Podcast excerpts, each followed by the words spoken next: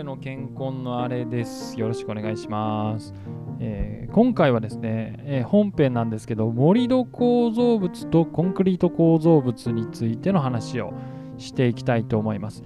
これまでの、えー、建設コンサルタント業界のさまざまな分野を説明していくシリーズで、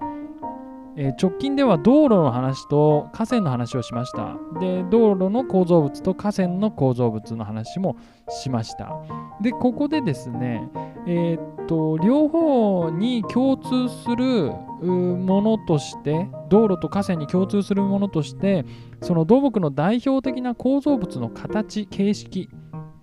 形だけじゃないんですけど、まあ、形式、えー、タイプですね、タイプ。うん。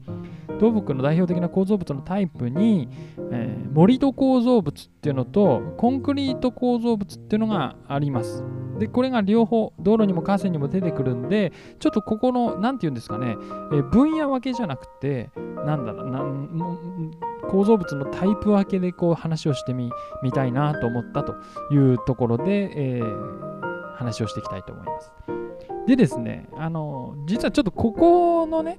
土木構造物っていうのは私以前もお話したように専門が機械なもんですからあの学校で学んでないんでですね予備知識はあんまりないんですよね。あのもしかするとあのこれ聞いてるくださってる方にもいるかもしれませんけど土木の学生さんの方があのかえって詳しいかもしれないんですけどあのもし間違いがあったらあの多めに見てください。あのということと、私が喋る、これからしゃべることは、あの、上っ面の話なんで、あの、正しい情報かどうかは、あの、ちょっと疑いつつ聞いてください。はい。えー、あとね、あいいか、盛土構造物っていう言葉は、あの道路だったりすると盛土と切り土ってセットになって土構造って言ったりするんですけど、んまあ、今回堤防の話もちょっとイメージしながらね、前回が河川構造物だったんで、えー、堤防に切り土って、まあ、護岸だったらあるか。まあ、ちょっと、とにかく、えー、盛り土と呼ばせてください、今回は。はい、では行きます。それでは、参ります。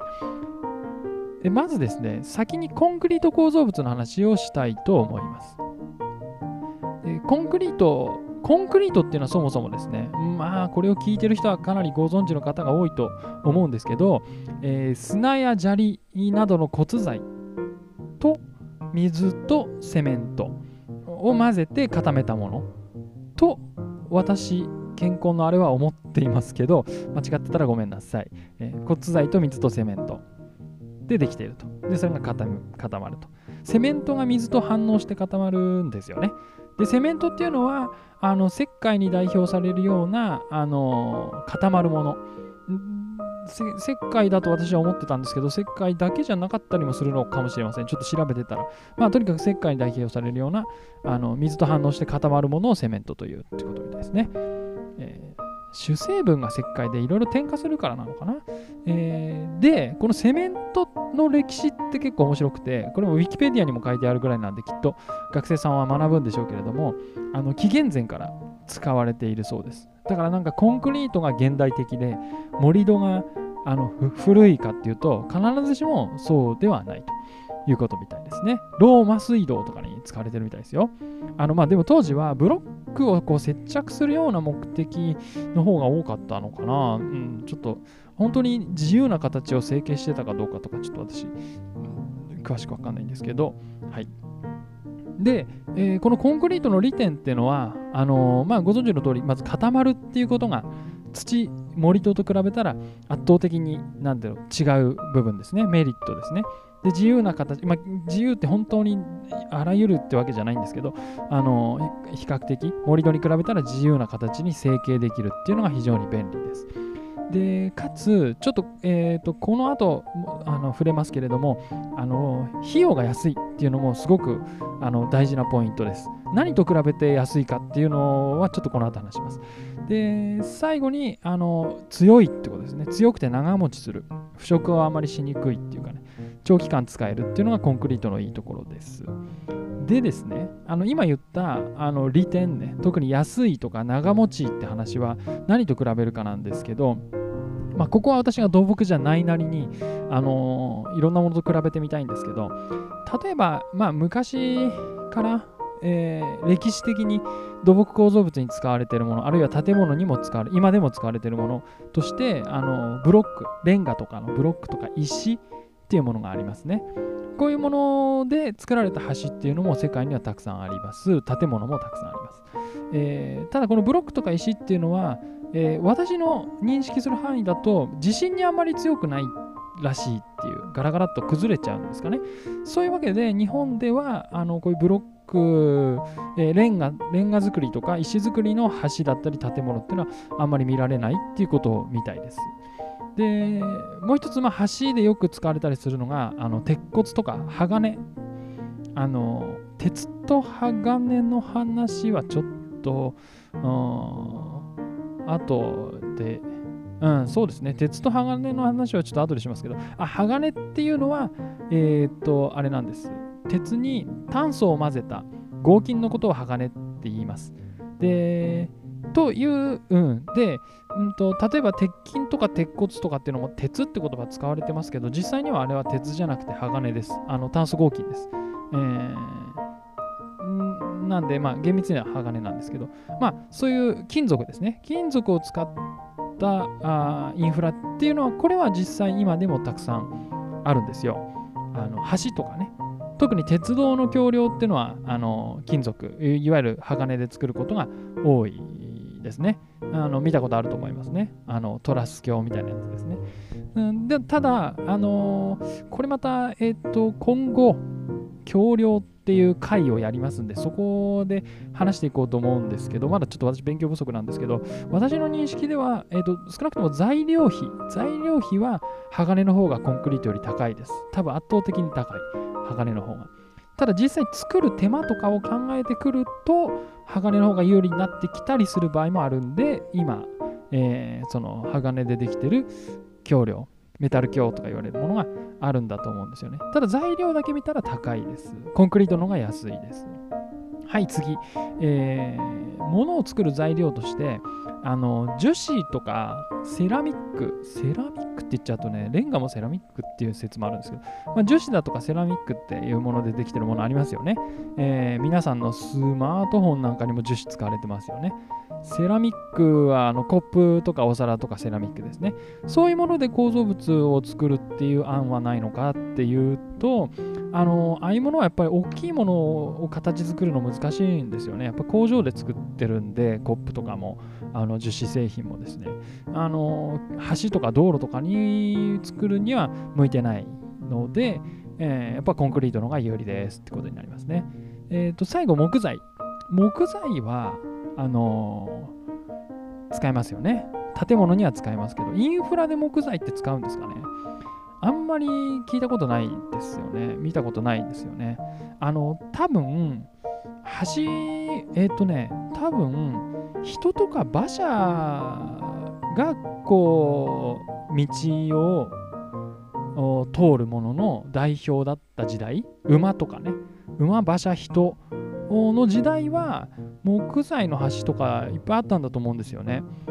多分。うん。日本は木いっぱい取れるし。えー、ただ、今、あの道路の回でも言いましたけど、あの道路って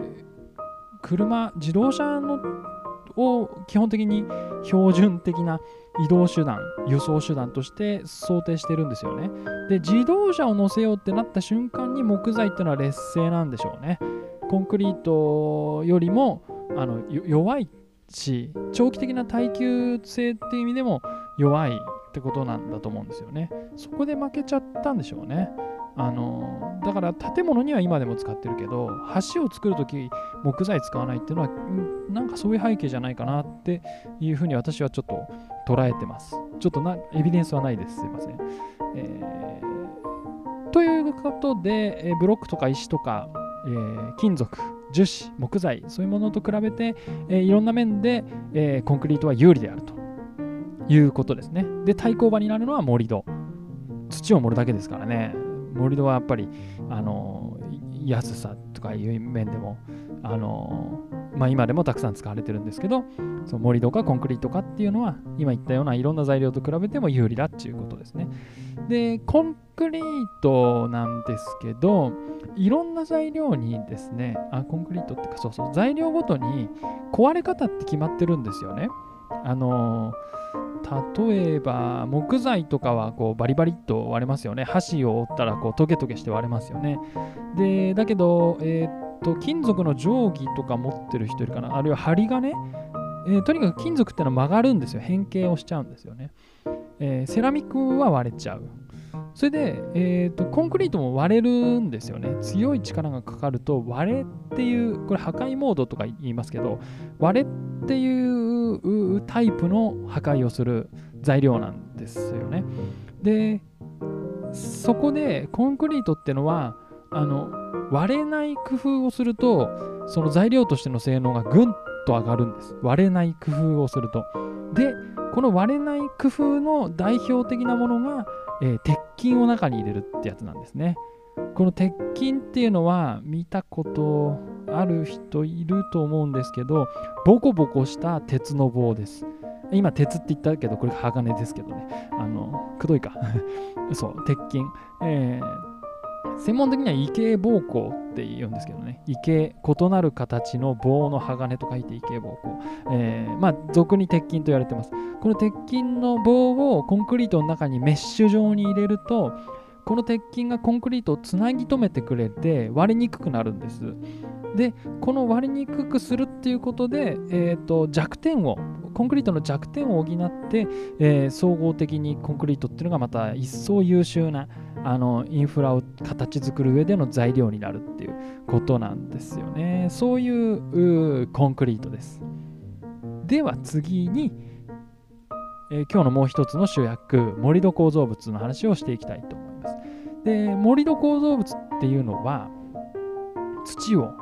盛ったものなんですね。盛土ってそのまま盛るに土と書いて盛土構造物。で、あの道路とか、あるいは河川堤防なんかもまさに土を盛ったものですよね。なんでまあ、あんまり詳しい説明は必要ないと思うんですけど、あの土をね、ブルドーザーとかでバーッと盛るんで、あの簡単かなって思うじゃないですか。そうじゃなくて、あのね、えっ、ー、と、土を盛る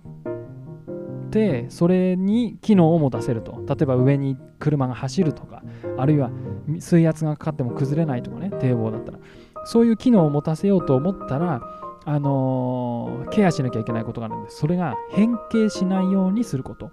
土持っただけですからあの上に大型車が何本も走ると沈んじゃうんですよ。あのケアしないと沈んじゃうんですよ。その沈まないような工夫っていうのをするっていうわけで盛り土も単純じゃないそうです。で代表的なあの崩れ方はあのいく2つちょっと私が調べた範囲2つあって1つはその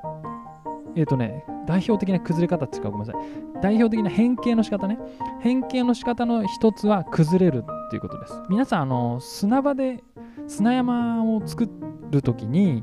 高くしようとしてもこうサラサラサラサラ流れちゃってこう何ていうか砂山って縦に長く作れないじゃないですか。ある一定の角度でこうあの掃除三角形の掃除のようにして大きくなっていくんですよね。だから高くしようとすると上から見たら広くなっちゃう。であの角度をあののり面勾配っていうんです。のり面ってね専門専門用語ですね。あの法律の法と書いてのりって読むんですよ。あののりおさんとかのりこさんっていう名前で使われてる場合がたまにありますけど。そののりに面と書いてのり面っていうのが、あのー、土とか砂を自然に盛った時の、まあ、自然じゃなくてもとにかく盛った時のその傾斜のことをのり面勾配って言います。で、えっ、ー、と今言ったみたいに砂山でさえこう縦にもあのなんていうか積み上げようとしてもさーっと流れちゃうんで、えー、あれがだから限界なんですよね普通の砂の。で土だったら土だったり改良したらもうちょっとこうなったりとかいろいろあるんですけどあの勾配をきつくしすぎないっていうのがまず一つ崩れないための工夫の一つです。で、えーと、きつくしすぎないだけじゃなくてその表面を保護したり、えーと、タイルみたいなものとかコンクリートとかで保護してあげたりとかあるいはあのコンクリートの壁をねこう一番先っぽのところにこう立ててあって押さえてあげるみたいなのとか、まあ、いろんなコンクリートを併用したりするのも含めて、えー、崩れないこう斜面が崩れないようにする工夫っていうのは一つ。うん盛り土構造物を設計する上で大事なポイント。です。で、もう一つはね、沈まないようにするってことなんですよね。土なんで、まあ、足で踏んだらギュッギュッギュッって沈みますよね。あの、シャベルでこう、畑とかこう、なんかほぐした時とかね。ああいう風に土を持った盛り土構造物っていうのは沈まないための工夫が必要で、で、そのためにその地盤改良とか、まあ、なんかこれ多分ね、えっ、ー、と、薬品っていうか、なんかあの入れたりして、こうガチッとさせたりするのかな、地盤改良っていう風にして、こう沈まないようにしたり、あと締め固めたりとか、圧密とかいうみたいですね。あのぎゅーっと上から押さえて固めてあげるっていう。機械使ったりもするのかな、どんどんどんどんって。えー、まあそういうそういう方法で沈まないようにする。この間し、うん、そうそうそうそう。そういう工夫がいるっていうことです。あと、最後にもう一つはね、堤防はまた特殊で、道路の盛り土とは違って、あのー、雨がたくさん降った時は水位が上がって、水に浸されちゃうんですよね。あの砂山に蛇口のホースで水かけたことあります？ブワーって崩れてきますよね砂山にこう水かけると。あの海とかでも波がシャーってきてこうみるみるうちに崩れてしまうのあるじゃないですか。ああならないようにするっていう堤防の工夫もあるっていうことみたいです。うんと。だからね堤防ってのはやっぱ盛り土の中でもあの私のイメージはすごいちょっと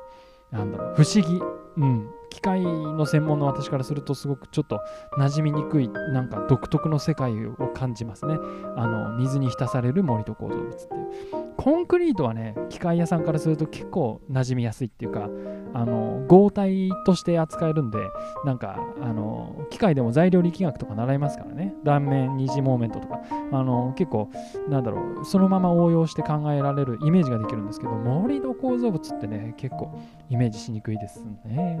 えー、というところです。えー、って感じですかね。えー、以上で盛り土構造物とコンクリート構造物で、えーと、それぞれコンクリートはコンクリート、盛り土は盛り土で河川にも道路にも使われています。そういう代表的な構造物のタイプ2つをご紹介いたしました。はい、えー、今回も最後まで聞いていただきありがとうございます。ではまた。